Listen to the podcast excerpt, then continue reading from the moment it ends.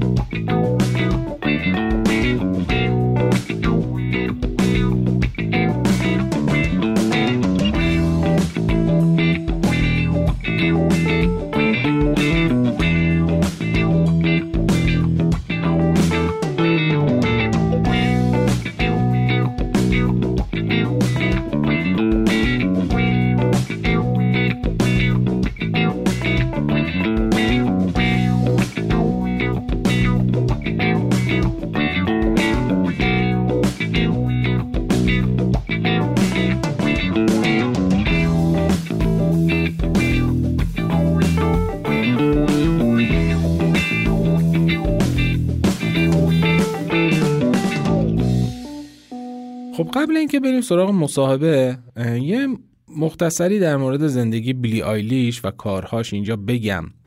خب بیلی آیلیش متولد 18 دسامبر 2001 توی لس آنجلس آمریکاست و خب یه جوری الان میشه گفت 22 سالشه تقریبا. مادرش بازیگر و مربی بازیگری بوده به اسم مگی برد و سریال های مختلفی هم بازی کرده. حالا اونایی که سریال زیاد نگاه می‌کنن حتما The X Files رو حتما شنیدن. سریال خیلی مشهوریه. یکی از بازیگراش ایشون بوده.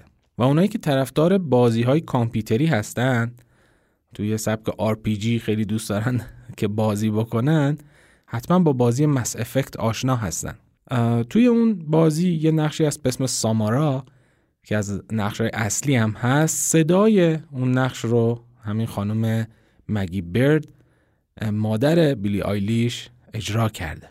پدرش هم بازیگر بوده به اسم پاتریک اوکانل و ایرلندی الاصله و البته خیلی هم بازیگر مشهوری نیست. توی حالا سریال های خیلی کمتر شناخته شده بازی کرده. اسم بیلی آیلیش هم خیلی طولانیه. اسم اصلیش اینه بیلی آیلیش پایرت برد اوکانل. یعنی هم اسم مادرش رو به عنوان فامیلی استفاده کرده هم پدرش رو. خیلی جالبه که از طریق لقاه مصنوعی نطفش بسته شده. حالا شاید خیلی چیز زردی باشه اینجا بخوایم بهش اشاره بکنیم ولی خب بد نیست که بدونیم. اونایی که طرفدار بیلی آیلیش هستن و میشناسنش و کاراشو دنبال می‌کنن برادرش رو حتما می‌شناسن. اسم برادرش فینیس هست که آهنگساز و پرودیوسر بیلی آیلیش خودش هم البته کارهای دیگه انجام داده و میده ولی خب الان به عنوان پرودیوسر بیلی آیلیش شناخته میشه. خب این دوتا خواهر برادر دوتایی با هم تو خونه درس خوندن مدرسه نرفتن. مادرشون یه جورایی وظیفه تدریس رو به اینها تو خونه بر داشته و پدر مادرشون هم کاملا ساپورتشون کردن و آزادشون گذاشتن تا هر چی رو که دلشون می‌خواد امتحان بکنن و در نهایت انتخاب بکنن که در آینده می‌خوان چی کار بکنن. از رقص و بازیگری گرفته تا موسیقی و خوانندگی و الی آخر. برخلاف نسل ما که همون می‌خواستیم یا خلبان بشیم یا فضانورد یعنی کلا شغل رو تو این دوتا می‌دیدیم وقتی بچه بودیم و در نهایت هم یا مهندس شدیم یا دکتر شدیم و یا حداقل تلاش کردیم یکی از اینا بشیم و نشدیم. واقعا توی موفقیت آدم ها حالا هم موفقیت هر چی بخواید تعریف بکنین خانواده نقش خیلی خیلی بزرگی داره. خیلی از این کسایی که از طریق ارائه رازهای موفقیت و اینها پول در میارن دوست دارن تاکید بکنن به اینکه همه چی دست خود آدمه. و اگه بخوای واقعا میشه و همه چی دست تلاش خودته. ولی خب واقعیت اینه که اینجوری نیست.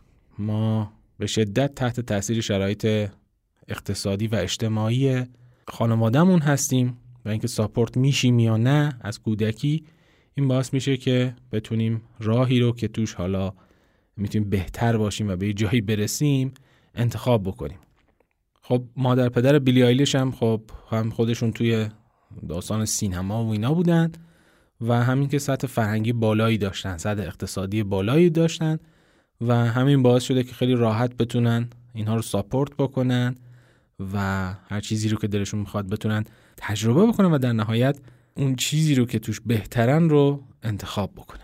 خب بیلی آیلیش توی سن 13 سالگی اولین بار با برادرش دو تا آهنگ رو می‌سازن و می‌ذارن توی ساوند کلاود ولی داستان بیلی آیلیش دقیقا از یه آهنگی شروع میشه به اسم Ocean Eyes که خب گفتیم اینا کلاس رقص می‌رفتن دیگه. مربی رقصشون ازشون می‌خواد که خب شما که تو کار آهنگ هستید آهنگ بسازید که ما بر اساس اون بیایم رقص ها رو طراحی بکنیم و تمرین بکنیم.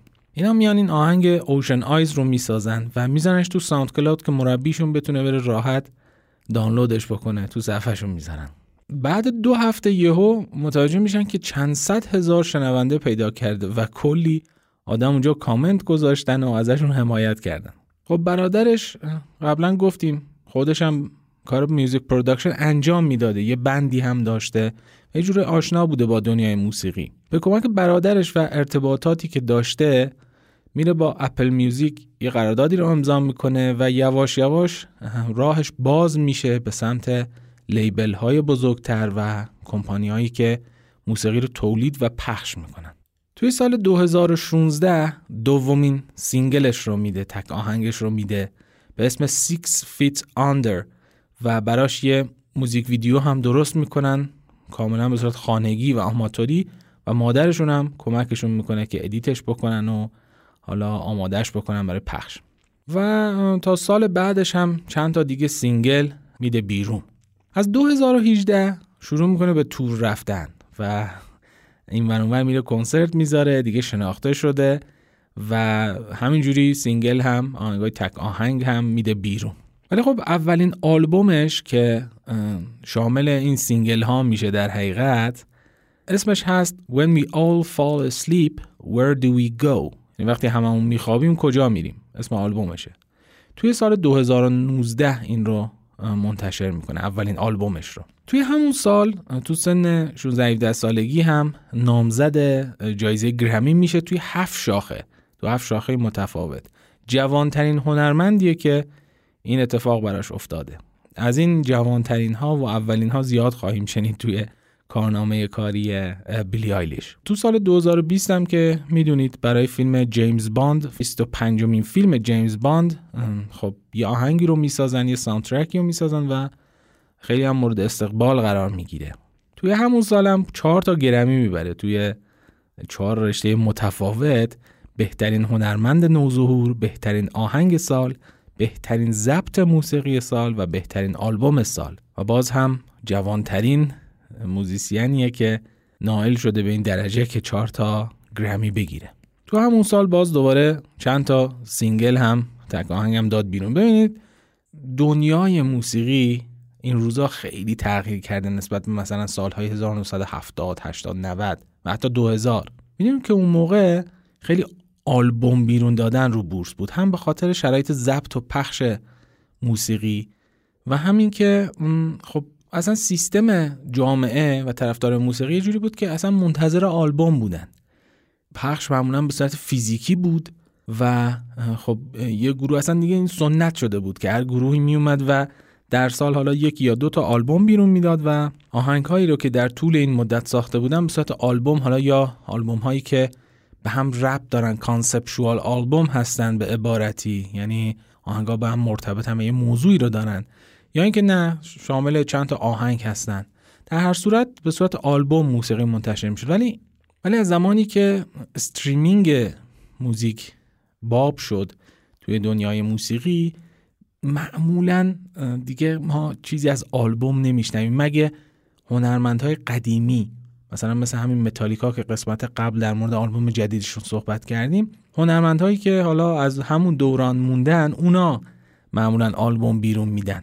و بقیه ترجیحشون بر اینه که single بیرون بدن. خب زودتر می‌تونن منتشرش بکنن. راحت تر می‌تونن منتشرش بکنن نسبت به آلبوم. حتی توی سایت هایی که حالا اینا رو پخش می‌کنه label هایی که هستن اصلا آپلود تک آهنگ و پخش کردنش خیلی راحت تره. و از طرف دیگه لازم نیست که حتما خودشون رو مقید بدونن به اینکه هی کار تولید بکنن که اون آلبومشون پر بشه. خب دونه دونه single میدن بیرون و هر وقت به یه تعدادی رسید می‌تونن یه آلبومش بکنن و به صورت آلبوم هم بیرون بدن. پس این خیلی تفاوت بزرگیه توی دنیای موسیقی امروز با حالا 20 سال 30 سال پیش که یه آفت هایی هم مسلما داره که حالا اینجا جاش نیست در موردش صحبت بکنیم. ولی خب شرایط اینجوری شده دیگه. پس بیلی آیلیش هم وقتی داره single میده یعنی یک دنیای جدیدیه که همه این هنرمندهای جورایی دارن همین کار انجام میدن. توی سال 2021 یه مستند هم در مورد بیلی آیلیش ساخته شده به اسم Billie Eilish: The World's A Little Blurry. یا بیلی آیلیش دنیا یه کمی تاره. تو همون سال برای آهنگ جیمز باند و همچنین بهترین ضبط سال هم دو تا دیگه گرمی گرفت و آلبوم دومش هم اومد بیرون به اسم Happier Than Ever. اما سال بعدش یعنی تو سال 2022 یه EP یا قبلا توضیح دادیم یه آلبوم خیلی کوچیک رو که ترکاش خیلی به تعداد یه آلبوم استاندارد نمی‌رسه بهش میگن EP با دو تا ترک این رو داد بیرون به اسم گیتار سانگز و خب سال 2023 هم اسکار بهترین آهنگ اورجینال رو برای فیلم گرفت برای همون کاری که برای فیلم جیمز باند انجام داده بود. یه آلبوم دیگه هم در دست تولید داره که هنوز خبری ازش نیست و به زودی قراره که منتشر بشه. خب از خواننده هایی که روش تاثیر گذاشتن خودش گفته که بیتل ها خیلی موثر بودن روش. جاستین بیبر در کنار بیتل هاست. خیلی جالبه. و لینکینگ پارک ایوری لوین و ادل حتی ایمی واین هاوس تیلر سویفت و بریتنی سپیرز. ببینید چه اسمهای متفاوتی هست. و بعد تو مصاحبه هم در مورد این من یه اشاره می‌کنم که خیلی این ور ور میپره تو کاراش از این سبک اون سبک. و می‌بینید که خواننده های تاثیرگذارش هم توی سبک های متفاوتی هستن. خودش گفته که سبکی که من خیلی دوستش دارم سبک هیپ هاپه ببینید همه اینا رو کنار هم قرار میده ببینید چه آش عجیب غریبی میشه.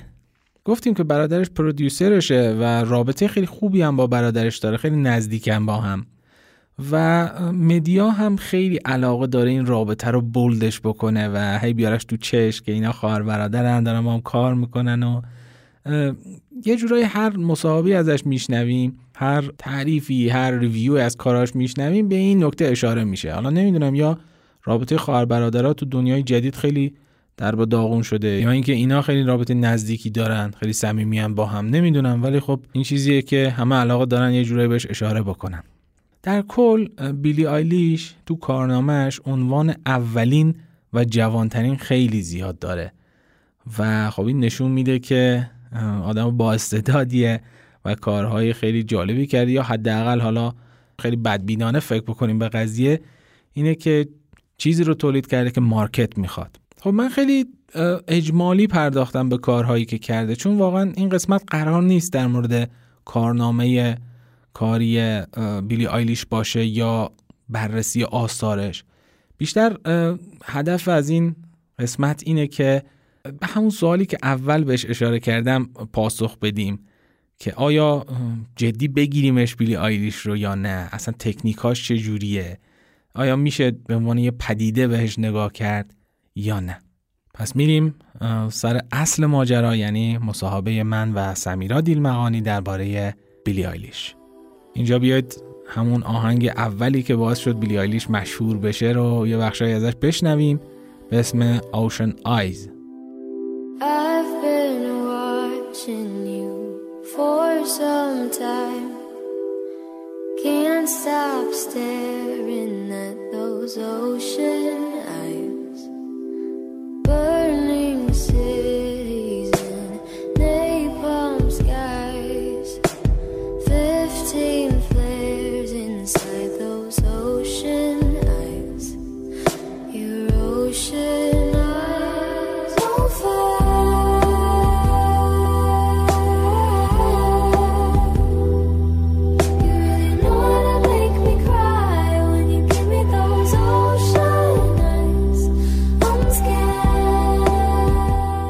بازم تشکر می‌کنم ازتون که قبول کردید. می‌دونم خیلی سرتون شلوغه هم فعالیت خودتون هم مشغول تحصیل هم هستین تو مقطع دکترا.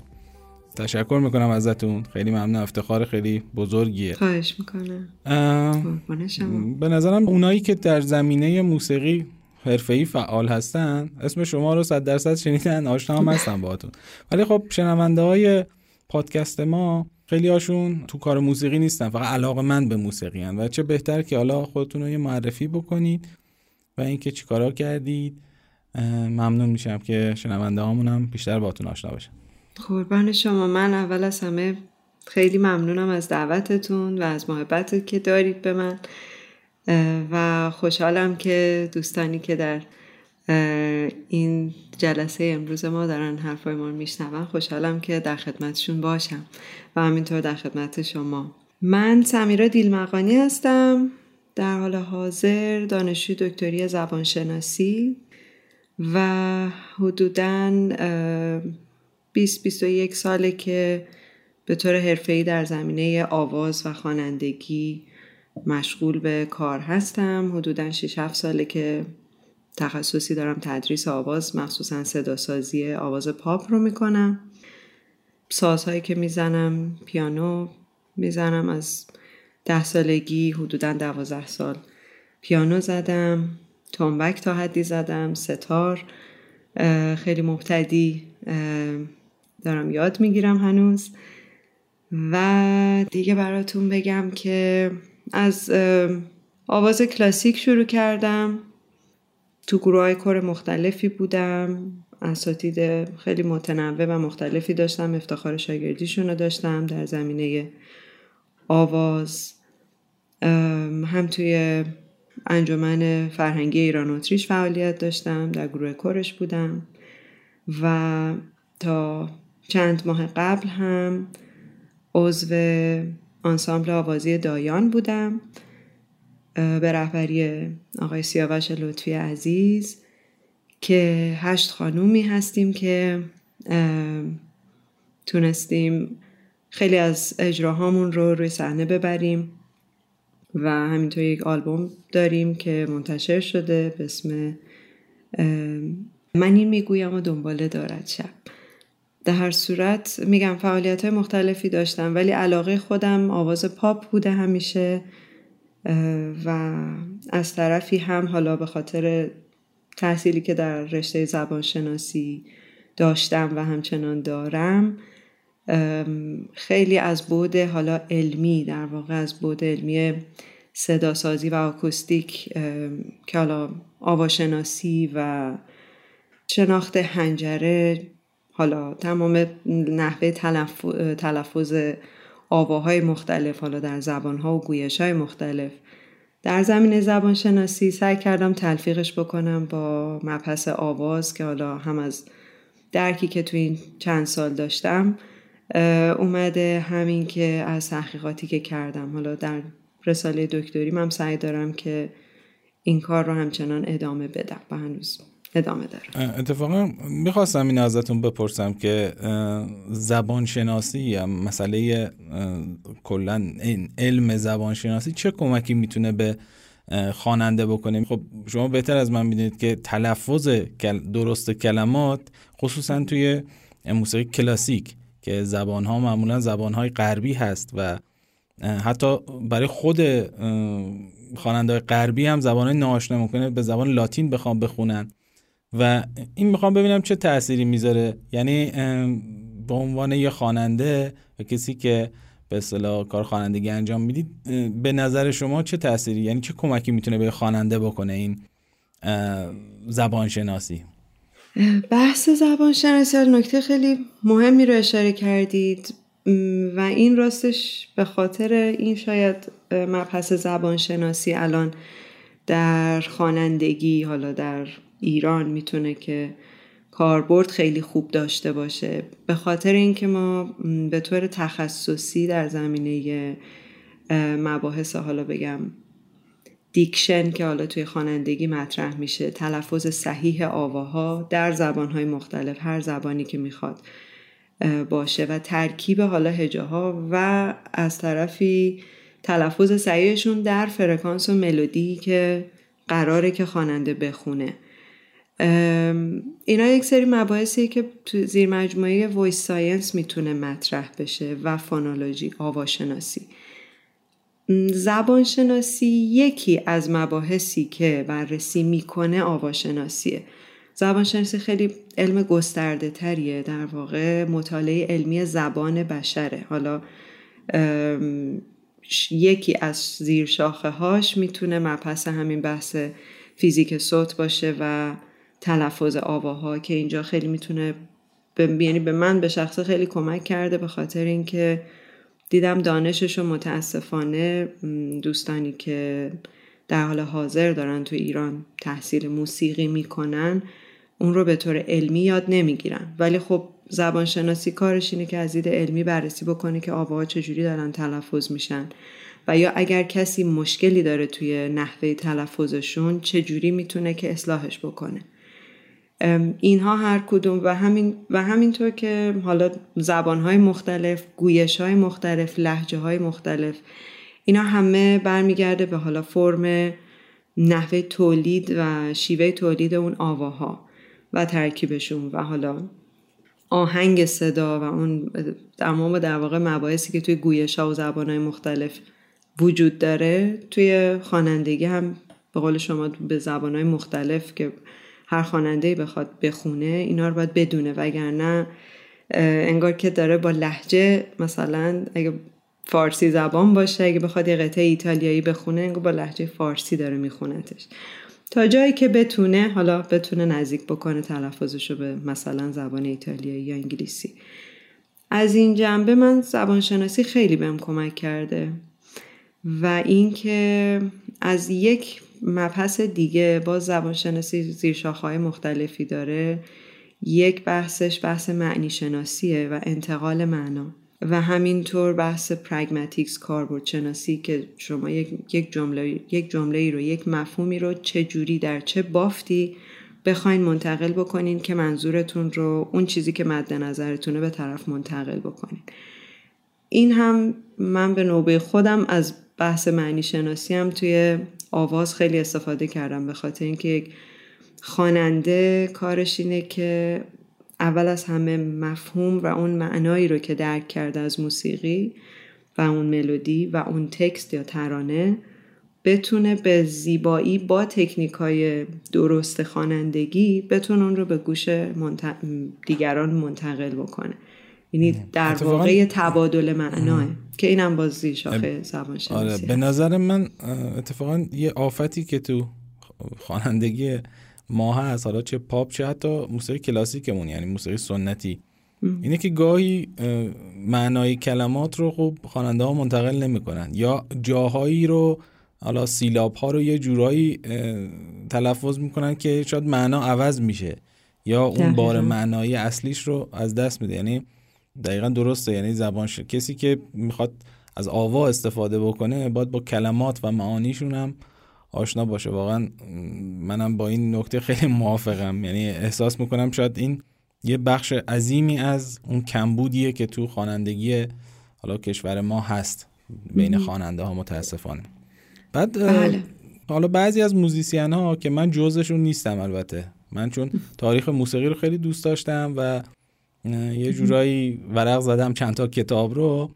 ولی بعضی از موزیسین ها معتقدن که خواننده ها موزیسین نیستن. یعنی حالا خیلی دیدگاه رادیکالیه و حداقل در مورد خواننده های سبکای مردمی. ولی خب ما می‌دونیم که خب اولین سازی که انس... یعنی موسیقی کلاسیک به صورت رسمی باهاش شروع شد آواز بود و ما تو کلیسا به غیر از آواز یا همون plainchant ها ما ساز دیگه ای رو حداقل اون اوایل همراهشون نداشتیم و حتی شاید میشه گفت تقدس خاصی داشتن برای صدای انسان. و خب من مخالفم با این ایده ولی می‌خواستم نظر شما رو بدم. اصلا با همچین موزیسین های برخورد کردید و نظرتون چیه؟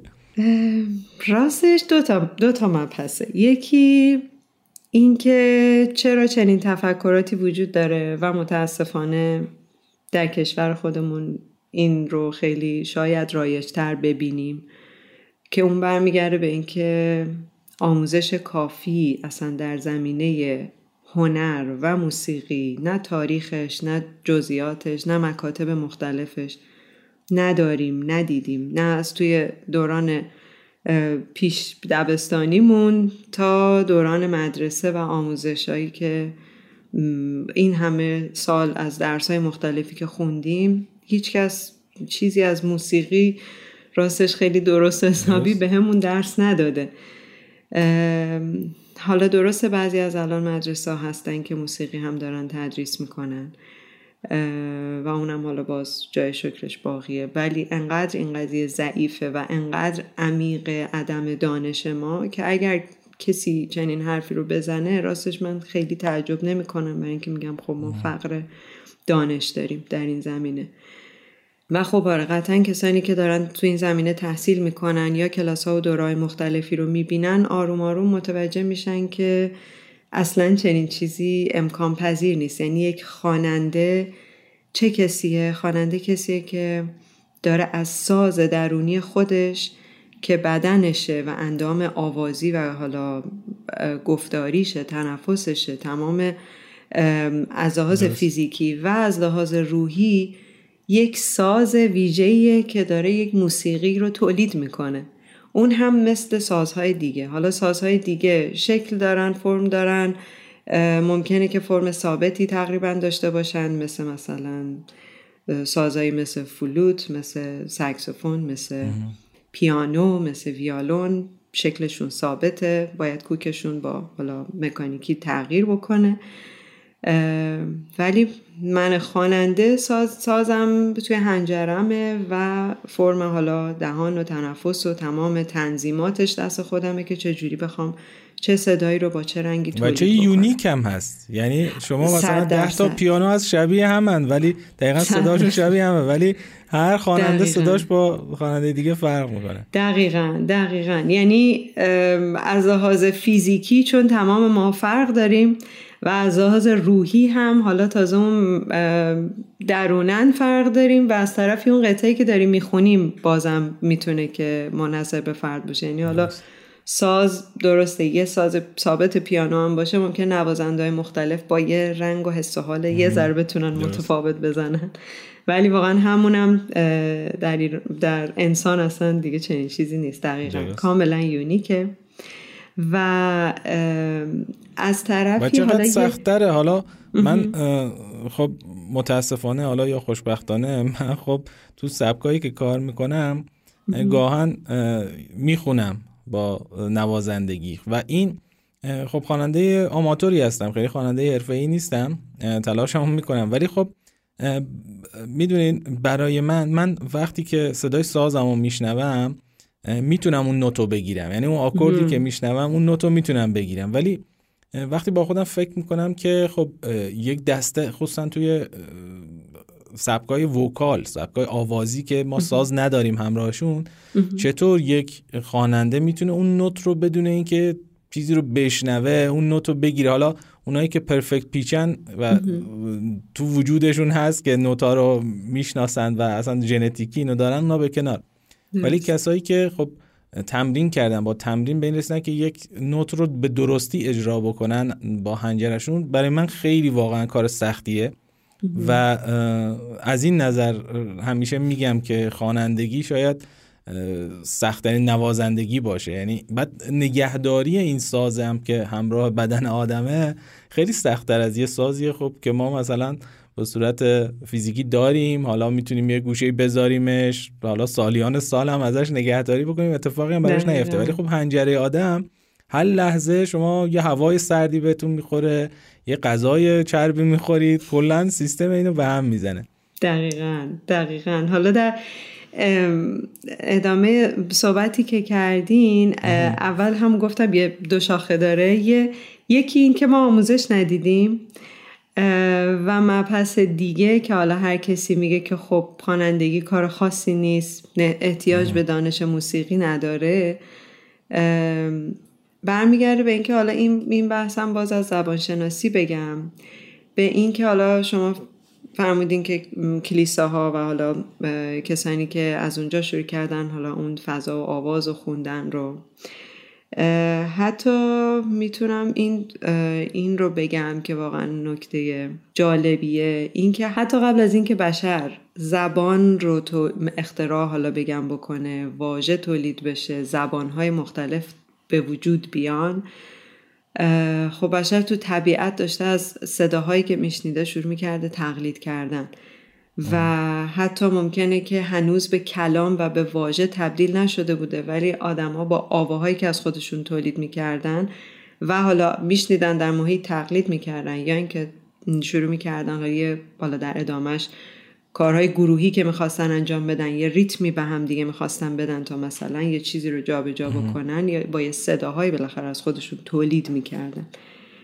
از این جنبه که خب اوکی میگیم که هنجره رو که خودمون داریم صدا هم که داریم پس می‌تونیم که بخونیم پس اصلا دیگه احتیاجی به تعلیم نیست.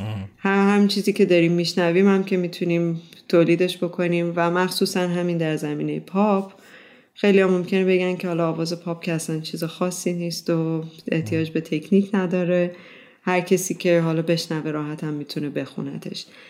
این رو هم باز نکته که خیلی اصلا بهش توجه نمی‌کنن. مخصوصا آواز پاپ و یه چیزی کار خیلی معمولی سطح پایین یعنی خیلی پیچیدگی نداشته باشه ای که می‌تونه هر کسی بخونه. آره قلم داد آره، می‌کنم. برام خیلی اصلا میگن احتیاج به تعلیم نداریم. مثلا همیشه هم چند خواننده دم دست هست که معرفی بکنن بگن فلانی و فلانی و فلانی هیچ کدوم معلم آواز نداشتن یا تعلیمی ندیدن یا اصلا هیچ سازی بلد نیستن بزنن. خواننده خوبی هم هست. حالا اینم بازی آره. مبحثی که میشه راجبش مفصل. اتفاقا داشتم فکر می‌کردم که جا داره اصلا یه قسمت در مورد همین صحبت بکنیم. ولی خب این قسمت یه موضوع دیگه ای داره و خیلی بحث بله، شیرینیه و اصلا برگردیم به تاریخ خوانندگی و به تکنیک های اصلا در مورد همین خواننده هایی که اشاره کردید که حالا معلم نداشتن و اصلا در مورد اونا صحبت بکنیم. آیا واقعا تکنیک های خوانندگی رو تو صداشون دارن یا نه؟ یا فقط صدای قشنگی دارن نوتا رو می‌تونن بگیرن؟ خب این خیلی در مورد خیلی خواننده های مشهورم این بحث هست. بعد نیست اینجا بیایم یکی از آثار خانم سمیرا دیلمقانی رو بشنویم با خوانندگیشون هم و با تکنیکشون هم آشنا بشیم. در ضمن من آدرس اسپاتیفای خانم دیلمقانی رو توی بخش توضیحات قرار خواهم داد که بتونید برید و آثارشون رو گوش بدید اونجا. بخند بهارم شکوفه ها میخندند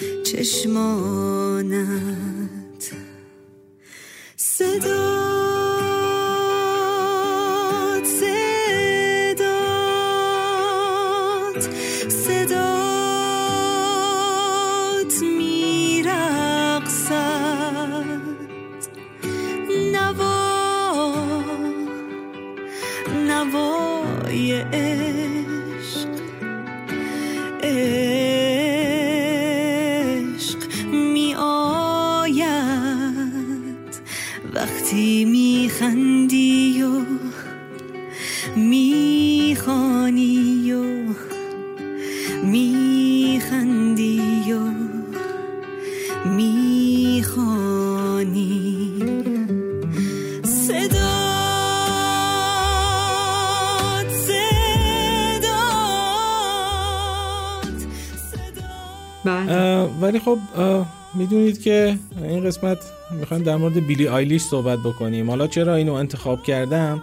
بیلی آیلیش خب چند تا دلیل داشت برای من. یکی اینکه خیلی الان تو بورسه و من چون همکارایی حالا من تدریس موسیقی هم می‌کنم و همکارایی که دارم دارن آواز تدریس می‌کنن حالا از شهرهای دیگه یا حالا دوستان دوستانی که همکار هستیم خیلی هاشون به من میگن که مثلا دخترها که میان پیش ما می‌خوان آواز یاد بگیرن میگم ما می‌خوایم صدامون شبیه بیلی آیلیش بشه. یعنی احساس می‌کنم یه جریان صدا حالا بگم صدایی یا وکال یا هرچی یک جریانی رو ایجاد کرده که خیلی ها دوست دارن مثل اون بشن. و یکی از این نظر و حالا از نظر دیگه برای من بیلی آیلیش یک شخصیت های موسیقی رو به یادم میاره که حالا شاید مقایسهشون برای خیلی ها سنگین باشه دوست نداشته باشم مقایسه بکنن. ولی خیلی مثلا منو یاد کرت کوبین میندازه از گروه نیروانا. از این نظر که شخصیت خودش و هواشی که اطرافش هست و این یه جوری بیگانگی با دنیای اطرافش با همسان و سالهای خودش حداقل تا اون موقعی که مشهور شد به نظرم اومد شاید یه شخصیت مهمی باشه توی سبک خودش. حالا این هم خودش جای بحث داره.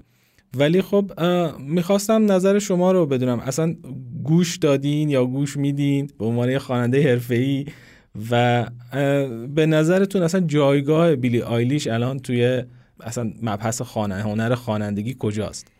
در مورد بیلی آیلیش بگم براتون که این حرفی که شما می‌زنین رو منم شنیدم و پیش اومده که سر کلاس دوستان خواستن که قطعه های بیلی آیلیش رو کار بکنن.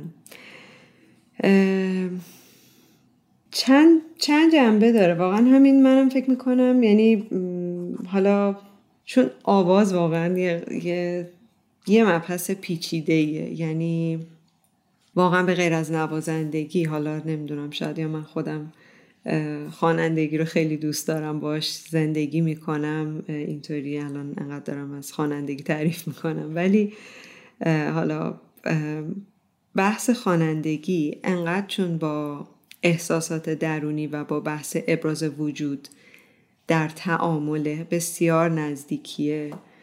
خیلی از آدما هستن که نوازندگی اونقدری که باید راضیشون نمی‌کنه که از درون بتونن احساساتشون رو بروز بدن.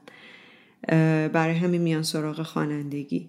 یا حتی نوازنده هایی هستن که بعد دوباره میرن, میرن به سمت خوانندگی برای اینکه باز اون کلام و اون گفتار مهمه یعنی لازمه که از تو دهانشون بیاد بیرون این صدا از حلقشون حالا بیلی آیلیش هم من راستش از لحاظ بخوام از لحاظ تکنیک های خوانندگی بگم. از لحاظ تکنیکی تکنیک خیلی خاص پیچیده ای نداره ولی انقدر جنبه های دیگرش پررنگه. یعنی همین بحث کارکتری که داره همین تکستایی که داره میگه و حتی لحنی رو که انتخاب کرده برای گفتن. چون لحنش لحن این که بخوایم بگیم واو چه تکنیک خوانندگی داره و مثلا بخوایم بگیم که وای داره مثلا چه جوری این قطعه ها رو می‌خونه خب نه هم قطعه ها خیلی قطعه های پیچیده ای از لحاظ خوانندگی نیستن. حالا بحث موزیک خب خیلی متنوع با ریتمای مختلف و با ملودی مختلفی کار کرده. اون رو بحثش رو نمیگم ولی کلا خط ملودی که داره می‌خونه کارهایی که داره می‌کنه خیلی کار عجیب سخته. حالا بگیم واو داره اصلا از یه رنج صوتی خیلی عجیبی داره استفاده می‌کنه نیست. و راستش اگر کسی از من بخواد که قطعی از بیلی آلیش بخواد بخونه پیشنهاد بهش می‌کنم که حالا یه ذره کلاس ها که پیش بره اون وقت خودش متوجه میشه که به درد آموزش برای کلاس آواز و برای یادگیری تکنیک های آواز راستش نمی‌خوره مگر اینکه کسی باشه که اون مراحل رو گذرونده باشه یعنی مشکلات آوازیش برطرف شده باشه. یعنی مثلا تو دماغی نخونه هوادار نخونه breathy voice نداشته باشه کوک بخونه کنترل تنفسش رو داشته باشه. و حالا کنترل ویبره. تمام صدا سازی که باید داشته باشه رو یاد بگیره. بعد حالا okay دلش می‌خواد که اون سبک رو بخونه. خیلی خوب صدا رو می‌تونه که با اراده خودش اون وقت یه ذره هوادارش بکنه یه ذره وکال فرای خوب خیلی استفاده می‌کنه. بیلیالیش خیلی اینجوری همه رو میندازه توی در واقع این پرده صوتی کاذب خیلی در حال برخورد و ارتعاشن که اینا جزو در واقع بخوام بگم اگه کسی مبتدی باشه و بخواد خوانندگی رو شروع بکنه اینها هر کدوم باید صحیحش تدریس بشه. اگر که کسی بخواد به طور تا حدی اصولی بخواد تکنیک های آوازی رو یاد بگیره. یعنی هر کدوم اینا سری تکنیک هایی که یه سبک هایی ازش اگر خواننده بخواد می‌تونه ازش استفاده بکنه. و اینکه حالا میگم بیشترین چیزی که منم می‌بینم توی توی کاراکتر بیلی آیلیشه و واقعا هم برام حالا یه, یه سری نکته ها جذابه. خواننده مورد علاقه من نیست. برای اینکه من خودم به شخص ترجیح میدم.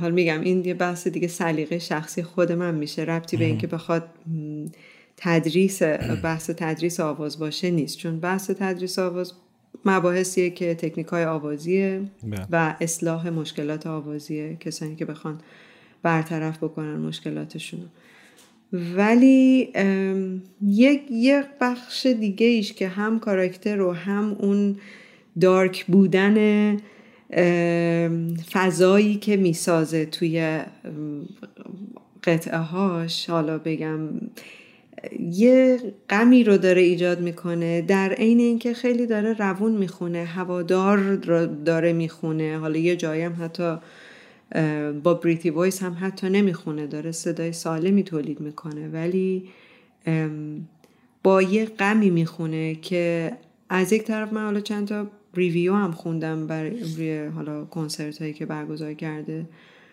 بعضی از کسایی که حالا ریویو کرده بودن خیلی گفت بودن وای چه صدای آرامش بخشی داره یا مثلا خیلی صدای لطیفی داره. ولی من چیزی که توی صدای بیلی آیلیش از دید خودم دیدم و شنیدم اینه که درسته داره با صدای خیلی نرم و یواشی داره می‌خونه. ولی صداش به شخصه صدا برای من صدای آرامش بخشی نیست.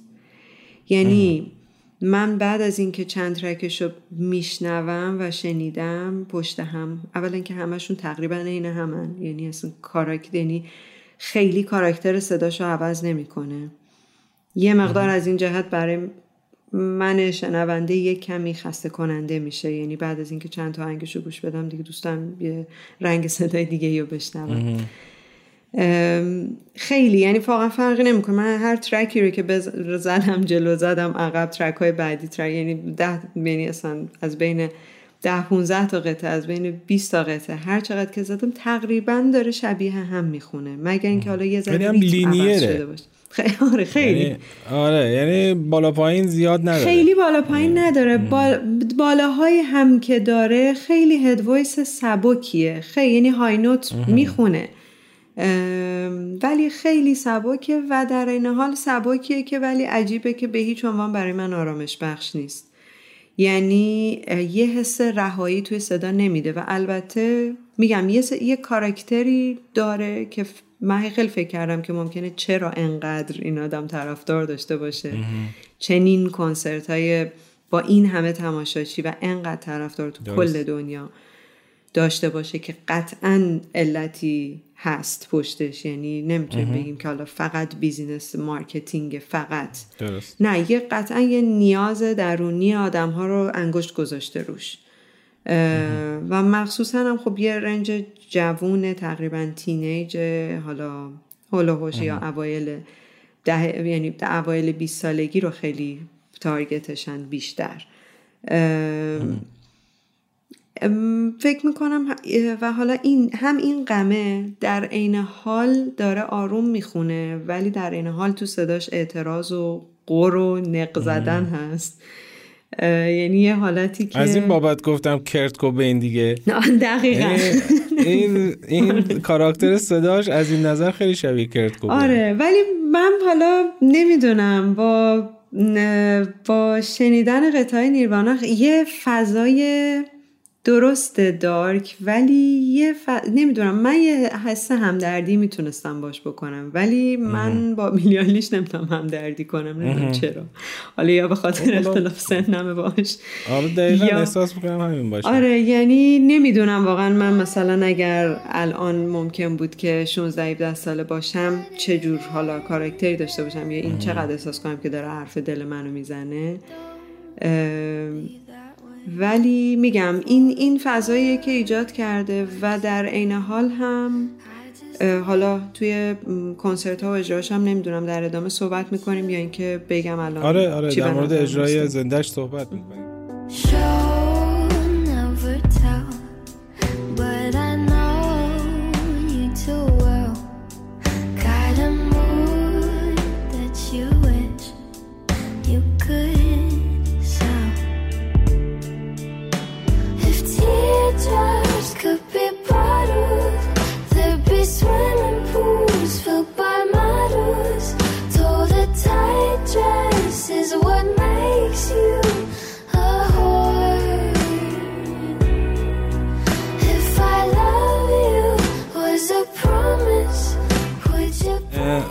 یه اصطلاحی رو استفاده کردید. حالا من کم بیش باش آشنایی دارم.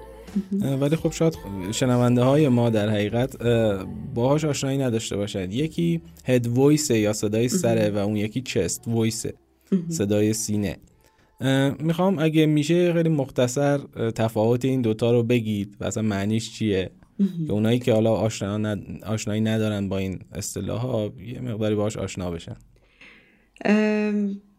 دو تا مبحث خیلی مهمیه در خوانندگی head voice و chest voice یه ذره بحث حالا تخصصی میشه چون وارد بحث ارتعاش پردای صوتی باید بشم. یه ذره پیش زمینه لازم داره که حالا شاید الان جاش نباشه. ولی خیلی به طور کلی بگم دو پرده های صوتی ما که کار اصلیشون اینه که در واقع دریچه نای باشن و نای رو ببندن که ما اگر غذا داریم می‌خوریم نپره توی ریمون. و توسط ماهیچه ها و ازوله هایی دارن باز و بسته میشن. حالا توی خوانندگی یا حالا حرف زدن ما داریم از این پردای صوتی و ارتعاش پردای صوتی وقتی که هوا داره بازدم صورت می‌گیره و از ریمون داره هوا میاد بیرون بر اثر ارتعاش پردای ارتعاش مولکولای هوا. پرده های صوتی هم به هم دیگه برخورد می‌کنن حالا به خاطر اونم باز. یه بحث مفصلی داره اگه بخوام راجبش بگم. پردای صوتی. یا لبه پردای صوتی مرتعش میشن یا کل پرده های صوتی مرتعش میشن وقتی که داره هوا خارج میشه از ریه ها حالا یه از یه بعد دیگه نسبت به فرکانسی که داریم تولید می‌کنیم معمولا وقتی که توی نوت های بمتر هستیم ما این رو بیشتر حس می‌کنیم. که پرده های صوتی کل پرده های صوتی دارن مرتعش میشن. و ماهیچه ها و قضروف هایی که دارن این پرده صوتی رو به هم دیگه نزدیک نگه میدارن و اجازه میدن که این پرده صوتی مرتعش بشه. معمولا اگر کل پرده صوتی مرتعش بشه و رنگ بیشتر رنگ صدای معمولا رنگ صدای گفتارمونه. مکانیزم چست ویس فعاله. اگر که ما پرده های صوتی رو تا حدی بکشیمشون کشیده بشن و فقط لبه پرده های صوتی مرتعش بشن صدای ظریفتری تولید میشه. معمولا از این مکانیزم برای نوت های بالاتر استفاده می‌کنیم ولی می‌تونیم برای نوت های بم هم تولیدشون بکنیم. ولی حالا معمولا برای note های بالا ازش استفاده می‌کنیم که این وقتی که فقط لبای پرده صوتی مرتعش بشن یه صدای ظریفتری تولید میشه که اینو head voice بهش میگیم. و از یه طرف به خاطر اینکه پردای صوتی مدام در حال ارتعاشن با برای اینکه اون فرکانسی که ما می‌خوایم تولید بشه. و هر چقدر ما نوتهای بالاتری رو بخوایم بخونیم پردای صوتی هم باید برخورد نزدیکتری برخورد بیشتری به هم دیگه داشته باشن. همین که باید طول پردای صوتی بیشتر بشه یعنی باید کشیده تر بشن و برخورد بکنن. برای همین بر با مکانیزم chest voice note های بالا خوندن فشار بیشتری به پردای صوتی میاره. یه در واقع اگه بخوایم ما با مکانیزم chest voice note های بالا رو بخونیم یه ذره انگار صدای فریاد میشه صدای داد زدن میشه. یا خیلی وقتا حالا بعد از فوتبال مخصوصا آقایون از استادیوم میان بیرون صداشون گرفته. به خاطر اینه که خیلی مخصوصا که رنگ صدای خودش آقایون. از استادیوم میان بیرون متاسفانه. خلاصه جایی که زیاد داد زده باشن زیادی خو... پردای صوتی در اصل خیلی تحت فشار خیلی از مکانیزم چست وایس استفاده شده برای خوندنش. حالا میشه یه مثال بزنید؟ آره هم باید. یه نوت اجرا کنیم آره. آره مثلا بخوام مثال خوانندگی بخوام بزنم. و خیلی فشاره. این حالا فکر کنیم فکر کنیم که تقریبا chest voice همین نوت رو بخوام با head voice بگم.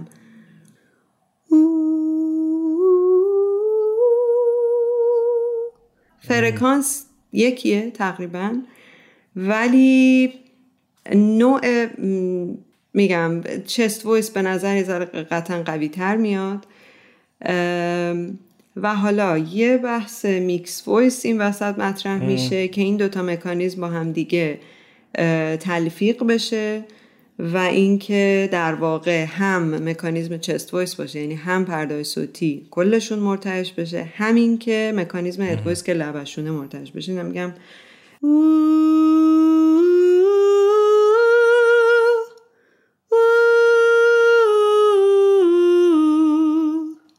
یعنی هم رنگ صداه هم ولی ظریفه. ولی حالا بیلی آیلیش خیلی داره head voice head voice و هوادار می‌خونه. یعنی خیلی اینجوری هم هواداره همین که حالا نوتای بالاش هم خیلی دیگه head voice میشه. از یه فرکانسی به بالاتر هم بیشتر ما دیگه از مکانیزم head voice استفاده می‌کنیم. نوتای خیلی بالا رو دیگه نمی‌تونیم من شنیدم در مورد آره، در مورد بیلی آیلش آیلیش خیلی ها میگن که سویچش از chest voice به head voice خوبه. شما با این موافقین یا نه؟ راستش من حالا تا جایی که گوش کردم یه چنین حالا نمی‌دونم که اینو کی تو چه شرایطی رو چه آهنگی چی, چی گفته ولی چیزی رو که شنیدم از این جهت می‌تونه می‌تونه این حرف تا حدی درست باشه به خاطر اینکه خیلی داره head voice استفاده خیلی داره breathy voice استفاده می‌کنه خیلی داره هوادار می‌خونه. و این هوادار خوندنه کمک می‌کنه که بتونه راحت سویچ بکنه. از head voice به chest voice یا میگم اینو اینو نمی‌دونم واقعا. یعنی توی حالا تا جایی که track اش رو شنیدم چنین چیزی رو ندیدم. نمی‌دونم که آیا چون بعضی ها اصلا مخصوصا از break صدا استفاده می‌کنن. یعنی head voice باشه و chest اصلا بخوان سویچ بکنن یه صدای شکستی توی یه شکست صدایی دارن توی خوندنشون و خیلی اصلا میشه این تکنیکشون. یعنی اینو من خیلی نشن... اینو این break رو من نشنیدم توی صدای بیلی آیلیش به خاطر اینکه میگم خیلی هوادار داره می‌خونه. وقتی هوادار بخونه احتمال اینکه صدا بریک بکنه خیلی کمتره. حالا اگر این حرف رو زدم ممکنه که بر اساس این باشه. ولی اینو من خودم الان نمی‌دونم. یعنی بخوام نمونه ای بشنوم باید بشنومش تا بتونم بگم. بعد در مورد نفسگیری چطور؟ وقتی داره حالا به صورت نجواگونه می‌خونه در حقیقت هوای بیشتری باید بده بیرون درسته؟ بله. بعد اون موقع نفسگیری سختتر میشه. یعنی نفس آدم کمتر میاد خیلی آره، خیلی هوا داره هدر میره در واقع. یعنی پردای صوتی خیلی آره. بازن و آره خیلی هوا داره میره بیرون بدون اینکه خیلی مرتعششون بکنه. بعد آره. بیلی آیلیش نفسگیریش چطوری از نظر شما؟ والا من توی کنسرتاش حالا نسبت به این همه تحرک و حرکت هایی که داره یه جایی داره بر خودش قطعه هاش هم خیلی قطعه های چیزی نیست. یعنی یه جایی داره حرف می‌زنه یه جایی مثل خیلی یعنی ملودیش اصلا اونقدر بالا و پایینی نداره که بخواد مثلا واقعا اینا خیلی توی تکنیک های نفسگیریش مثلا معلوم باشه یا هر چیزی. که بخوام بگم آره مثلا فلانجا نفس کم آورد یا مثلا فلانجا نفس مثلا نه کم نیاورد دمش گرم و اینا مثلا نمی‌دونم اینجوری بخوام بگم چه جوری ولی توی کنسرتاش همین تحرک زیاد و حالا هیجاناتی که داره تو همین ملودی های ساده ای هم ساده منظورم اینه که خیلی ملودی پرش عجیب غریبی نداشته. حالا چیزایی که من تا جایی که دیدم اصلا یه جاهایی فالش میشه. یه جاهایی همینجوری واقعا داره اصلا معلوم نیست که خط ملودی چیه. یه جایی داره بر خودش می‌خونه همینجوری پیش میره. یعنی بیشتر جو و فضاییه که هست. یه جایی هم آره ندیدم که داره خب می‌خونه راحت هم می‌خونه. یعنی نمی‌تونم بگم مثلا خواننده بدیه. نه یعنی نمی‌تونم اینو بگم که مثلا خواننده با ایرادی چرا؟ تو کنسرتاش جاهایی دیدم که فالش داره می‌خونه. هم به خاطر هیجانی که هست هم به خاطر نفسی که بیا جاهایی بالا پایینی که میپره چه می‌دونم خوندنش اینا رو. چیزی رو که دیدم می‌بینم. آره یه جاهای اوکی فالش می‌خونه. ولی اینکه بخوام بگم خواننده بدیه کلند بد می‌خونه یا اینا نه. داره درست می‌خونه. این یعنی حالا چه ترک هایی که اومده بیرون چه حالا اجراهاش. میگم اجراهاش یه جاهایی واقعا به خاطر حالا یا اون حرکت هایی که داره یا خود ملودی اصلا انقدر مثل حرف زدنه نزدیک حرف زدنه که خیلی تشخیص کوکش که حالا اصلا داره درست می‌خونه یا نه راستش خیلی دقیق نیست. آره یعنی نمی‌تونم بگم یه جای آ اینجاشو فالش خوندن انگار کسی یه قسمتی از خود قطعشه ولی یه جایی هم فالش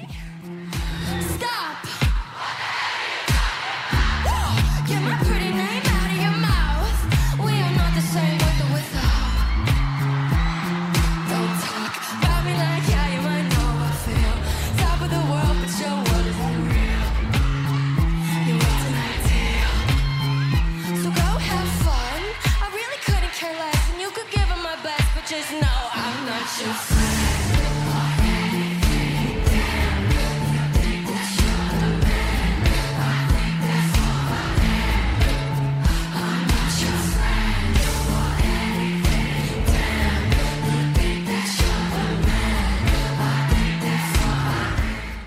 جایی اشاره کردید به ترانه هاش و اون تکسی که داره.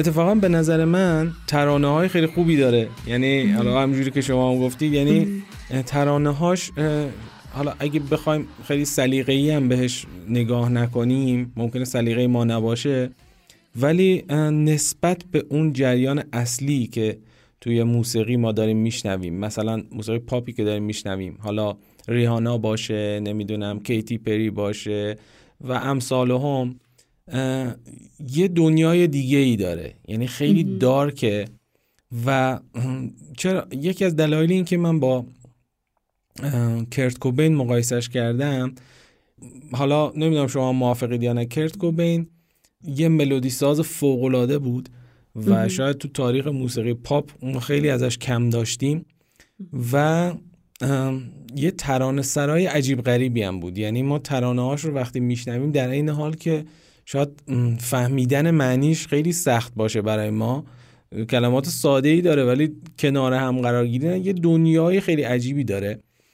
و اتفاقا تو زمانی که سبک گرانج اومد بالا یعنی دهه 90 اوایل دهه 90 ما جو موسیقی جو راک دهه 80 بود. اون موهای فرفری پف کرده خواننده ها شلوارای چرمی کاپشن های چرمی و ترانه هایی که مفاهیمشون معمولا یا در مورد عشق بودن یا در مورد سکس بودن یا کلا یه چه از نظر موسیقی که over production خیلی عجیب غریبی افکت های خیلی عجیب غریبی رو صداهای سازهای مختلف بود.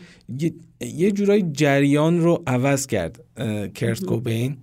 و ما که نسل حالا من خودم میگم که نسل حالا من زمانی که کرت کوبین می‌خوند خب سن و سالی نداشتم که بخوام درک بکنم که مثلا چی داره می‌خونه یا سبکا رو آنچنان نمیشناختم. حالا به برکت جایی که توش زندگی می‌کنیم. ولی خب ما بعد از حالا من خودم میگم من بعد از کرت کوبین بود که شروع کردم به گوش بعد از مرگش بود و این جریانه رو ساخته بود و این جریانه رو خیلی راحت درکش می‌کردم. ولی اونجوری که قدیمی ترها حرف می‌زنن میگن که خیلی به قول جوانای الان هیتر داشت. یعنی خیلی ازش بدشون میومد چون اصلا یه دنیای دیگه ای رو درست کرده بود. و من شاید حالا میگم از نظر خود منم من کرت کوبین رو خیلی بالاتر از بیلی آیلش می‌دونم از هر نظری که بخوایم بهش نگاه بکنیم. ولی از این نظر خاص که توی جریانی از موسیقی پاپ ما بعد از 2000 بودیم حتی 2010 بخوایم بگیم که خیلی دیگه دنیای خاص خسته کننده ای بود همه آهنگا شبیه هم بودن. و بعد این میاد و یه دنیای جدیدی رو معرفی می‌کنه. یه جریان جدیدی رو در حقیقت معرفی می‌کنه توی موسیقی پاپ. یکی از علاوه بر ترانه هایی که داره به نظر من علاوه به نظر شخص من اینه که این دنیا رو درست کرده. جریانی رو در حقیقت درست کرده. احساستون در این مورد چیه؟ یعنی شما هم خب نیروانا رو بالاخره گوش دادید آره. آشنا هستید. شما هم همچی احساسی دارید یا نه؟ جالب من دارم سعی می‌کنم که با هم مقایسهشون کنم. یعنی دارم سعی می‌کنم که ببینم شما از چه منظری اینا رو با هم دیگه. البته گفتین که درسته یه جریان جدیدی رو هر کدوم حالا ایجاد کردن. ولی نمی‌دونم چرا من نیروانا رو یه جوری یه جوری متفکرتر عمیقتر می‌بینم. حالا چه توی آره. انتخابش یه ذره آره انگار یه یه انگار یه منشی نمی‌دونم یه عرفانی انگار پشتش باشه. حالا واقعا خیلی وقتم هست که نشنیدم کاراشو ولی واقعا اون دورانی که میشنیدم. آره یعنی اون سبک یه زندگی پانک اصلا توشون بود دیگه. اصلا یه منشی داره. پانک بودن اصلا آره. یه دنیایی داره. آره. به چیزی که ولی حالا همین موافقم دقیقا که یه, یه مسیر جدیدی رو بیلی آلیش وارد کرد. یعنی کاراکترش و حدس می‌زنم پرودوسرایی هم که انقدر دارن روش سرمایه گذاری می‌کنن و کردن و اصلا قضیه خیلی خیلی لایه های قطعا عمیق تری داره. حالا نمی‌دونم خیلی فرقه ها و بحث های مختلفی هم راجع به حالا بیلیالیش و یه سری خوانندهایی که الان مطرحن. مطرح میشه که اصلا چه حالا مافیا و چه حامیانی دارن. حالا اون اونم که می‌تونه کاملا باشه. آره. ولی اینکه میگم خیلی خیلی احساس می‌کنم اون دارک بودنه رو خیلی قشنگ داره میگه و یه جوره در یک پکیج درستی داره ارائهش میده که انقدر طرفدار داره. یعنی قطعهاش ریتمیکن خودش ظاهرا مثلا رنگی رنگیه خودش همش داره میپره بالا پایین. در این حال قیافه یه یه قیافه غمگین در این حال بسیار چشمای عصبانی بی داره که یعنی یه, یه سری پارادوکس تو خودش و شخصیتش و کاراش هست که فکر می‌کنم همینش هم هم از یه طرف جذابش کرده که انقدر روش سرمایه گذاری بشه. همین که با آدما خیلی عجیب غریب حالا با طرفداراش انقدر تونسته ارتباط برقرار بکنه. یعنی آره. اون جایی دست گذاشته از که بتونن آدما اون احساسات بتونه بروز پیدا بکنه. چون مسئله اصلا اون بیرون اومدن اون احساس است. جالبه. میگم من خودم بعد از مدتی که چند تا ترکش رو گوش کردم. حالا اصلا یه جا نوشتم که چه احساساتی میاد سراغم. و دیدم خب جالبه که یه چنین آدمی بتونه با یه سری ترک ها یه چنین حسی رو ایجاد کنه. چون آدم ها دنبال همینن که. یه حسی رو تجربه بکنن توی موسیقی. حالا چه با شنیدنش چه با نوازندگیش چه با خوانندگیش. درست.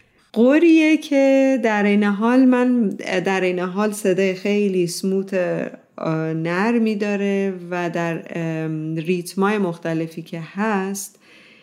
و یه چیز دیگه هم که جالب بود اینکه صداش خیلی نزدیک انگار داره در گوش شما حرف می‌زنه. یعنی انگار داره حرف دقیقا گفتم حرف می‌زنه گفتم می‌خونه ناخداگاه.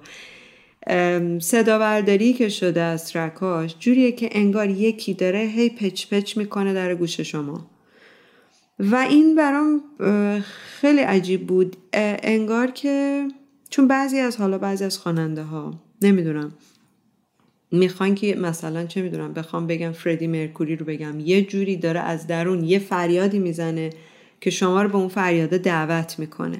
و همه با هم انگار مثلا یه, یه حسی رو شروع می‌کنن که آره.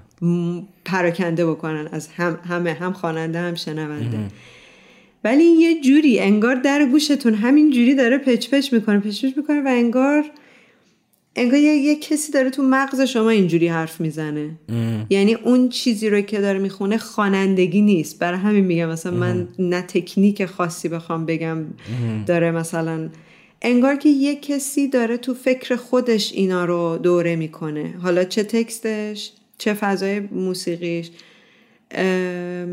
فریادی نیست شما رو به شور نمیاره. در این اینکه انقدر پرتون می‌کنه که بعد مثلا بخواین یه حرکتی بکنین خودتون بریم بیرون. مثلا یا تو کنسرت ها قطعا آدما انقدر که میپرن بالا پایین انقدر شنیدن آهنگاشو و حفظن و رفته تو مغزشون که یه جایی رو پیدا می‌کنن که خود بیلی هم باشه و اینا رو تازه باهاش شیر بکنن. من قشنگ از فیزیکی تغییر تو خودم احساس کردم بعد از اینکه کاراشو شنیدم. یعنی قشنگ نفس و قلبم می گرفت. یعنی اصلا یه حالت نفس تنگی به آدم دست میده. خودم میگم صدای خیلی نزدیکه. در گوش آدم. انگار یکی داره همین جوری یک نفس داره یه چیزی رو میگه آره.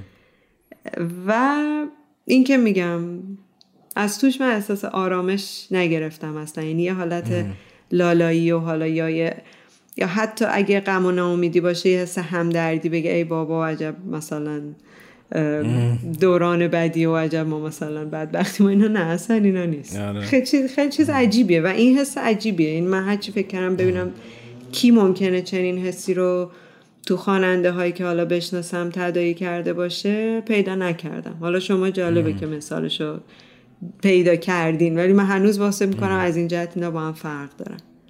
نیروانا و حالا بیلیالیش ولی آره من من یه چنین حسی می‌گیرم و قشنگ یه حس خاصه. نمی‌تونم مثال کس دیگه ای رو بزنم بگم خواننده دیگه که همین حس رو منتقل می‌کنه.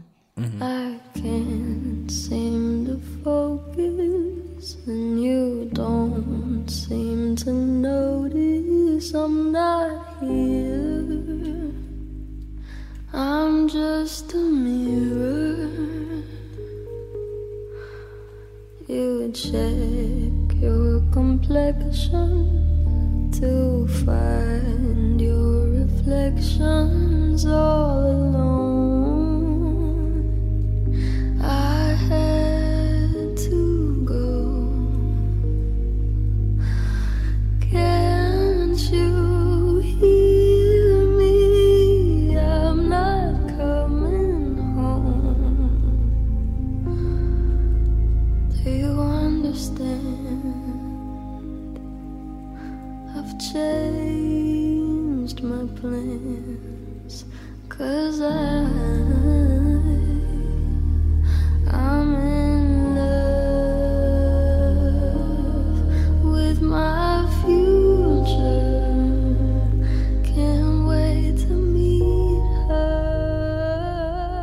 در مورد حالا یه سری نکات کاراش صحبت کردیم.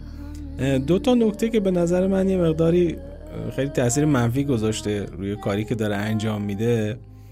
یکیش اینه که خیلی درگیر هواشیه. یعنی واقعا آفت کار موزیسین ها به نظر من به نظر شخص من اینه که خیلی درگیر, درگیر هواشی میشن. خب؟ ببینید این برای خیلی از موزیسین ها اتفاق افتاد. حالا من نمی‌خوام اسم بیارم اینجا ولی برای کسایی که خیلی طرفدارای خیلی آتیشی بودن از خواننده ها و موزیسین های ما و بعد یه حواشی دورشون به وجود اومده و اصلا کلا ورق برگشته و و داریم الان خواننده ای که موزیسینایی که خیلی راحت در مورد چیزایی که در موردش اطلاع نداره حرف می‌زنه. و خیلی راحت تز میده. مثلا یه کانال درست می‌کنه در مورد اصلا یه موضوع کاملا بی ربط که حالا تا اونجایی که ما می‌دونیم در موردش دانش دانش آنچنانی هم نداره. خیلی راحت میشینه صحبت می‌کنه. اصلا تبدیل میشه به یه شخصیت دیگه. و به نظر من حالا کم و بیش توی بیلی آیلیش هم این هست. حالا من مصاحبه هاش رو به خاطر همین قسمتم چندتایی گوش دادم و لزوما حرفای بدی نمی‌زنه. ولی احساس می‌کنم خیلی دوست داره که یه حاشیه‌ای هم دورورش باشه. حالا چه در مورد طرفداراش باشه یعنی اون حس یعنی لذت می‌بره یه جورایی از اینکه این طرفدارای خیلی پر با قرص رو داره. و اصلا خودش هم تو مصاحبهاش میگه که من اصلا طرفدارام مثل طرفدارام نیستن. مثل مثلا اعضای خانواده هستیم مثل دوستایی هستیم با هم. و این یه حس و وایب خاصی رو داره. و بعد بعضی وقتا یه حرفایی رو می‌زنه که خیلی حاشیه درست می‌کنن. یه جور لباس میپوشه که من اصلا با این هر کی هر جور دوست داره باید لباس بپوشه با این مشکلی ندارم ولی خب از این نظر میگم که می‌دونیم که با نیت حاشیه داره این کار انجام میده. من اینجوری احساس می‌کنم. و به نظر من یه آفت کارشه. یه جورایی از اون جدی بودن کارش داره می‌گیره. و یه موضوع دیگه هم حالا دوستانم شما هم در موردش صحبت بکنید اینه که هنوز حس می‌کنم سبک و سیاق کار خودش رو پیدا نکرده. یعنی من حداقل چند تا ترکی که ازش گوش دادم آلبوم های مختلفش گوش دادم هر کدومش یه وره. یعنی یه بار پاپ می‌خونه خیلی الکترونیک تور می‌خونه. یه بار مثلا خیلی سعی می‌کنه بره به سمت جاز. یه بار مثلا خیلی راکتور می‌خونه.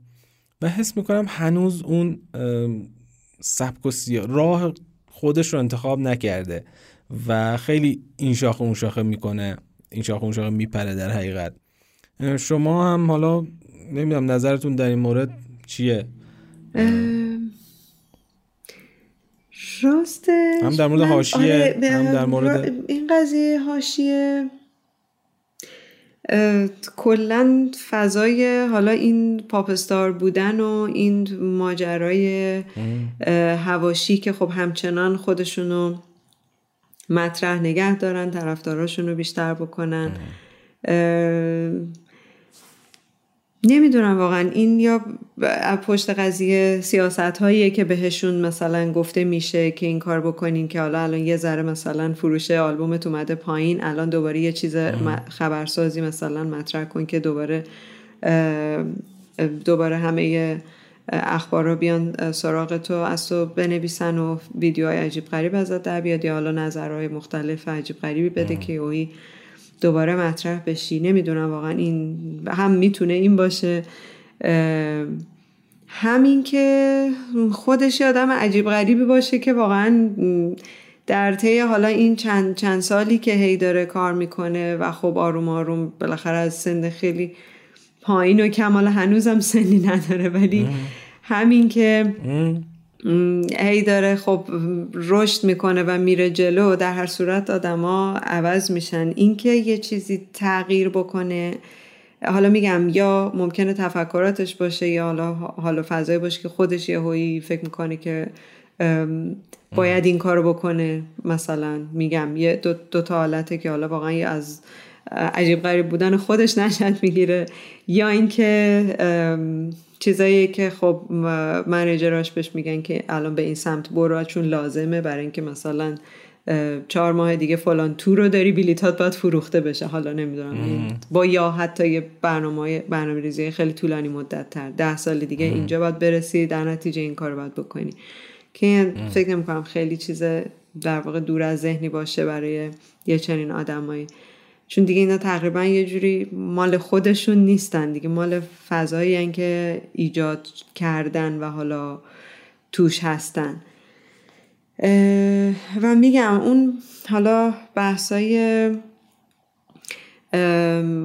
چون یه سری هواشی راجبه حالا لباس ها و تبلیغایی هم که می‌کنه و ایلومیناتی و نمی‌دونم اینجور بحث های فرقه ها و این, این صحبت ها هم شنیدم. اگه اون وارد اون مبحث بشیم که اصلا اون اصلا دیگه واقعا هیچ چیزی قابل پیش بینی نیست چون یه سری برنامه ریزی عجیب غریبیه که اگر آدم درگیرش شده باشن اصلا دیگه همین هواشی یه چیز کاملا طبیعی به نظر می‌رسه.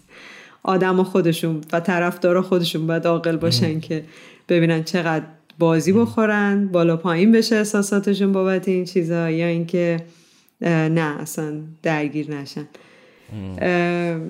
این حالا یه بحثه یعنی فکر کنم یه بخشی از زندگی اینجور آدم هاست اگه بخوان. چون هم میگم این کلا چیز یعنی خاصی خب هست. و ولی حالا یه اینکه سبکش هنوز پیدا نکرده باشه اینو واقعا من نمی‌تونم یعنی بگم. من یعنی به نظرم می‌دونه داره چی کار می‌کنه یا مسیری که حالا حتی حتی اگر که منیجرها هم بهش خط داده باشن می‌دونه داره چی کار می‌کنه. برای اینکه همچنان مطرحه و همچنان داره کارش رو پیش می‌بره. یعنی دوران افولی نیست که مثلا بگیم نه انقدر سبک عوض کرده که مثلا طرفدارش از دست داده. میگم آخه اصلا از لحاظ خوانندگی نمی‌تونم بگم که چقدر واقعا خواننده صاحب سبک. اوکی لحن خوندنش یه لحن خاص خودشه. که خب لحن یه ذره آرومیه بخوام بگم نه خب خیلی پیچیده هم نیست. و از طرفی من چیزی که شنیدم تو تمام چند آلبوم مختلفش رو که شنیدم راستش من اتفاقا یه خط ثابت دیدم. یعنی موسیقیش تنظیم فضاهاش چرا؟ یه جاهایی یه ذره ارکسترال شده بود یه جاهایی خیلی الکترونیک شده بود یه جایی حتی روی صده خودش هم افکت خیلی زیادیه. یه قسمت هایی اصلا آره. نه. حتی مثلا اون قطعه که اسپانیولی خوندم باز شنیدم دم هیچ فرقی نه الان چه اسپانیولی بخونه یا چه انگلیسی بخونه فارسی هم بخونه همینه. یعنی به نظرم سبک خوندن و لحنش هیچ فرقی نکرده. و شاید این فضاهایی که توی هر کدوم از آلبوم و ترکاش از آز تنظیم و موسیقی عوض شده اتفاقا بهش کمک کرده که همچنان بالا بمونه. نمی‌دونم. مینو واقعا نمی‌دونم. ولی من نمی‌تونم بگم که مثلا خیلی سخت می‌تونم در مورد کسی حالا در مورد بیلی آیلیش که میگم الان واقعا نظری ندارم نمی‌تونم بگم که بگم سبکش هنوز پیدا نکرده.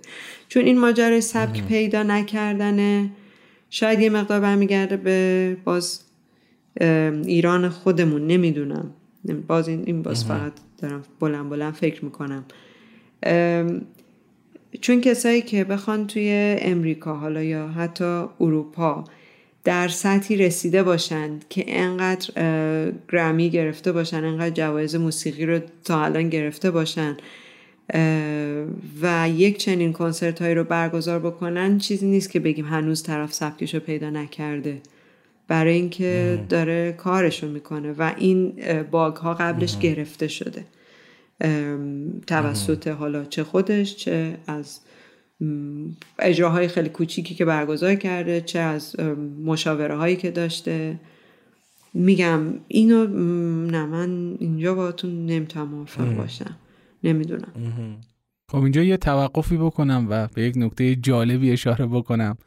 اونم اینه که خب این مسابقه روز 17 یا 18 اردیبهشت ضبط شد و بعدش یه چند روز بعدش یه ترک اومد بیرون که تصنیف آسمان عشق یا همون چنان مستم شجریان رو با صدای بیلی آیلیش توسط هوش مصنوعی بازسازی کرده بودن و خب خیلی اتفاق جالبی بود چون سمیرا دیلمقانی هم اینجا یه اشاره کرد که اگه ویلی آیلیش حتی فارسی هم می‌خوند باز همون حالت لینیر و خطی داشت خوانندگیش. بیایم اینجا یه بخشی از این ترک جالب و عجیب غریب رو گوش بدیم و یه جورایی میشه گفت که حرفای خانم دیل مقانی درست بوده در مورد بیلی آیلیش. چنان چنان مستم من این شب جسد برم اونم جستم اونم کستم من این شب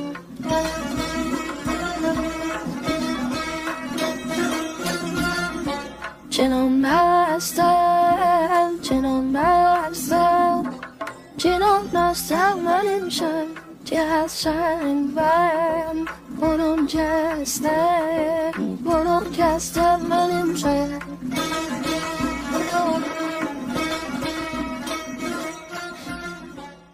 در مورد آیندهش چجوری فکر می‌کنید؟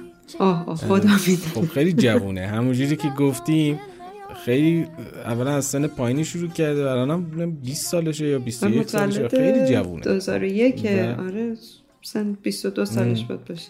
و آره بعد توی نسل های جدید خب ما می‌دیدیم خوانندهایی بودن خب حالا یا موزیسین بودن خصوصا تو دهه 60 تا 70 که از 20 سالگی شروع کردن و چه کارهای طوفانی هم انجام دادن. حالا چه بیتلزا رو در نظر بگیریم پینک فلوید رو در نظر همه جوون بودن. ولی خب نسل‌های جدید یه جورایی احساس می‌کنم بلوغه یه چیز اجتماعی شاید باشه. همینجوری داره سن اون بلوغه میره بالاتر. یعنی اون 20 ساله الان شاید مثلا 20 سال قبل 30 سال قبل در حد مثلا 16 17 ساله های اون موقع است. اینجوری من احساس می‌کنم. حالا نمی‌دونم درست تا غلطش. و حس می‌کنم که هنوز خیلی خب راه جلوش هست و می‌خوام نظر شما رو بدونم. آیا ما بیشتر از بیلی آیلیش خواهیم شنید یا نه؟ مثل خیلی های دیگه fade میشه و تبدیل میشه به یه خواننده ای که حالا روتینی که حالا هر چند وقتی باری آلبومی چیزی میده بیرون. من یکی دو نفر حالا به نظرم می‌رسه بخوام مثال بزنم. از حالا پیش بینی نمی‌دونم راستش کمی سخته بخوام پیش بینی بکنم. به خاطر میگم همین این برنامه ریزی هایی که پشت پرده است و ما فقط بینندشیم و تازه بیننده برنامه ریزی های خیلی سال پیشیم. یعنی اصلا ما نمی‌دونیم که الان اصلا چه برنامه هایی در آینده براش ریختن و یا حالا حتی خودش چه برنامه هایی داره. فکر می‌کنم داره بزرگتر میشه حالا نسبت به چند تا عکس اخیری هم که ازش دیدم داره در واقع دیگه از اون حالت خیلی تینیجری که خب با همین شلوارک و مثلا تیشرت گشاد و کپ و اینا بود. حالا درسته ولی در این حال بعضی از حالا ایونت ها هم می‌بینم که نه مثلا خیلی لباس یه ذره مشکی خانومانه و مثلا. لباس شب توری و اینا هم پوشیده. یعنی کم کم داره به سن خودش بزرگتر هم آره. میشه. احتمال میدم که فضای کاریش هم یه ذره با سن خودش بزرگتر بشه. احتمال میدم. چون اگه خیلی بخواد مثلا مثلا یه بیلی آیلیش سی ساله ای بشه که مثلا مخاطبای هنوز 15 16 ساله داشته باشه یه ذره عجیبه نمی‌دونم مشابهشو نمی‌تونم مثال بزنم که یه کسی هنوز خیلی بخواد تو اون سن باقی بمونه. معمولا یا حالا مثلا بیتلز رو بخوایم بگیم یا حالا مثلا بخوام مایکل جکسون بگم نه خیلی مثالایی رو که بخوام بگم که خیلی موندگار شدن. حتی مدونا مدونا رو بخوام مثال بزنم.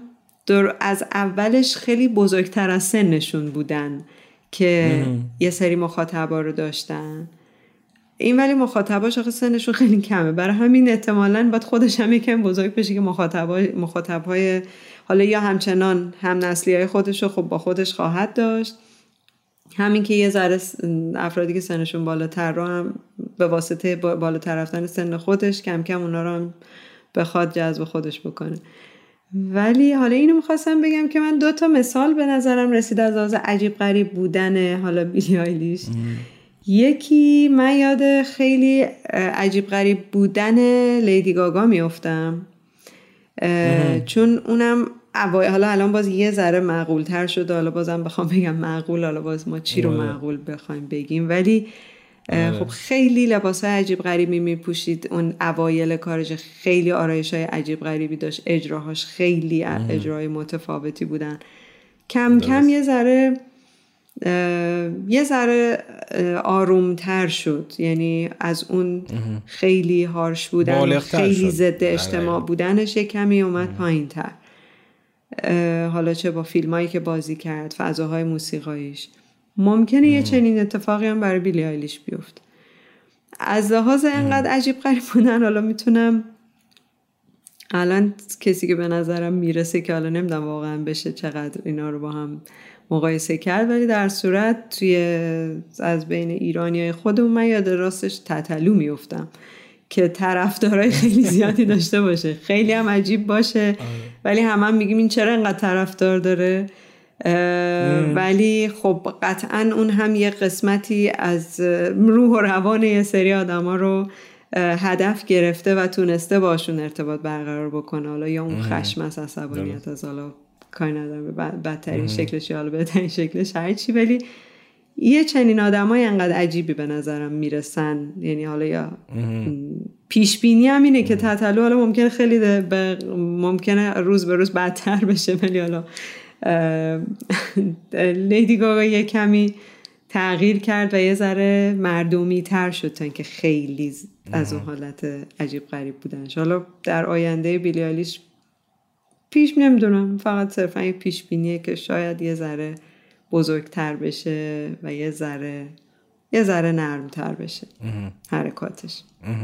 پس موافقین که جدیش بگیریم یا نه؟ نسبت به خواننده های هم رده خودش یعنی جدیش یعنی بگیریم. من به عنوان یه پدیده ای که داره اتفاق میفته و قطعا چیزی نیست که نتونیم نادیده بگیریمش ولی نه من خیلی جدیش نمی‌گیرم راستش.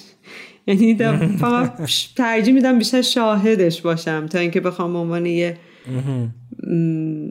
در هر صورت میگم همون به عنوان یک پدیده ولی پدیده خیلی حالا بگم وای قابل احترامیه که مثلا خیلی حرکت های ارزشمندی در مثلا کره زمین داره انجام میده و اینا. نه مثلا خب یه کسی نمی‌تونم مقایسش بکنم. مثلا حتی با مدونا نمی‌تونم مقایسش کنم با مایکل جکسون. در اون حدا نمیبینمش ولی خب در هر صورت هنوز می‌کنم جا داره. هنوز باید زمان بگذره تا ببینیم چه اتفاقی میفته یهو یه سوال خیلی در مورد خودتون. منتظر چی باشیم؟ برنامه ای داریم؟ اجرایی؟ نمی‌دونم آلبومی؟ من در حال حاضر فعلا مشغول همین بررسی ها و پژوهش های و تدریس آواز و در ادامش پژوهش های همین صدا سازی و مبحث voice science هستم. حالا یه مقدار در این زمینه علمی فعالیت هامو دارم. ولی قطعا ترک ها و پروژه های پیش رو هست. حالا دو تا ترکش منتشر شده. بازخانی قطعات ارزشمند ایرانیه که در واقع باز تنظیم میشه با فضای جدیدی. هم در این اینکه ادای احترامی نسبت به بزرگان موسیقی ما. و ضمن احترامشون و ضمن حفظ قطعه ها و اون حالا چه ترانه چه ملودی که بوده. ولی با یک نگاه معاصری بهشون که من قطعه کاروان استاد بنان رو جسارت کردم و خوندم و همچنین بهار دلنشین استاد بنان رو خوندم. ولی خب با تنظیم متفاوتی که آقای علیرضا اشرفپور تنظیمشون کردن این فضا احتمالا و این پروژه ادامه خواهد داشت. یعنی چند قطعه دیگه هم حتما در دست تهیه هست. حالا تا ببینیم که چطور میشه. احتمالا ممکنه که میگم چون من خواننده آواز ایرانی نیستم سبکم پاپ با این دید نگاه کردم به قطعه ها و میگم ضمن ادای احترام بهشون. خواستم ببینم که ما نسل جدید ممکنه که چه چیزی رو بتونیم از وامدارش باشیم و چه چیزی رو بتونیم بهش اضافه بکنیم و ادامه بدیم. امیدوارم که تاثیر خوبی در آینده بذاره. از طرفی ممکنه بعضی از دوستانی که خیلی آواز سنتی رو توجه ویژه می‌کنن ممکنه که براشون سوال باشه که چرا این بازخانی و بازتنظیم از اون فضای خیلی سنتیش خارج شده ولی اصلا هدف همین بوده که با نگاه معاصری به قطعه قدیمی این پروژه انجام بشه. حالا در این فضا کار ادامه خواهد داشت. ما منتظریم. می‌دونیم که چه توانایی داریم و خیلی مشتاقانه منتظریم که بیشتر ازتون بشنویم.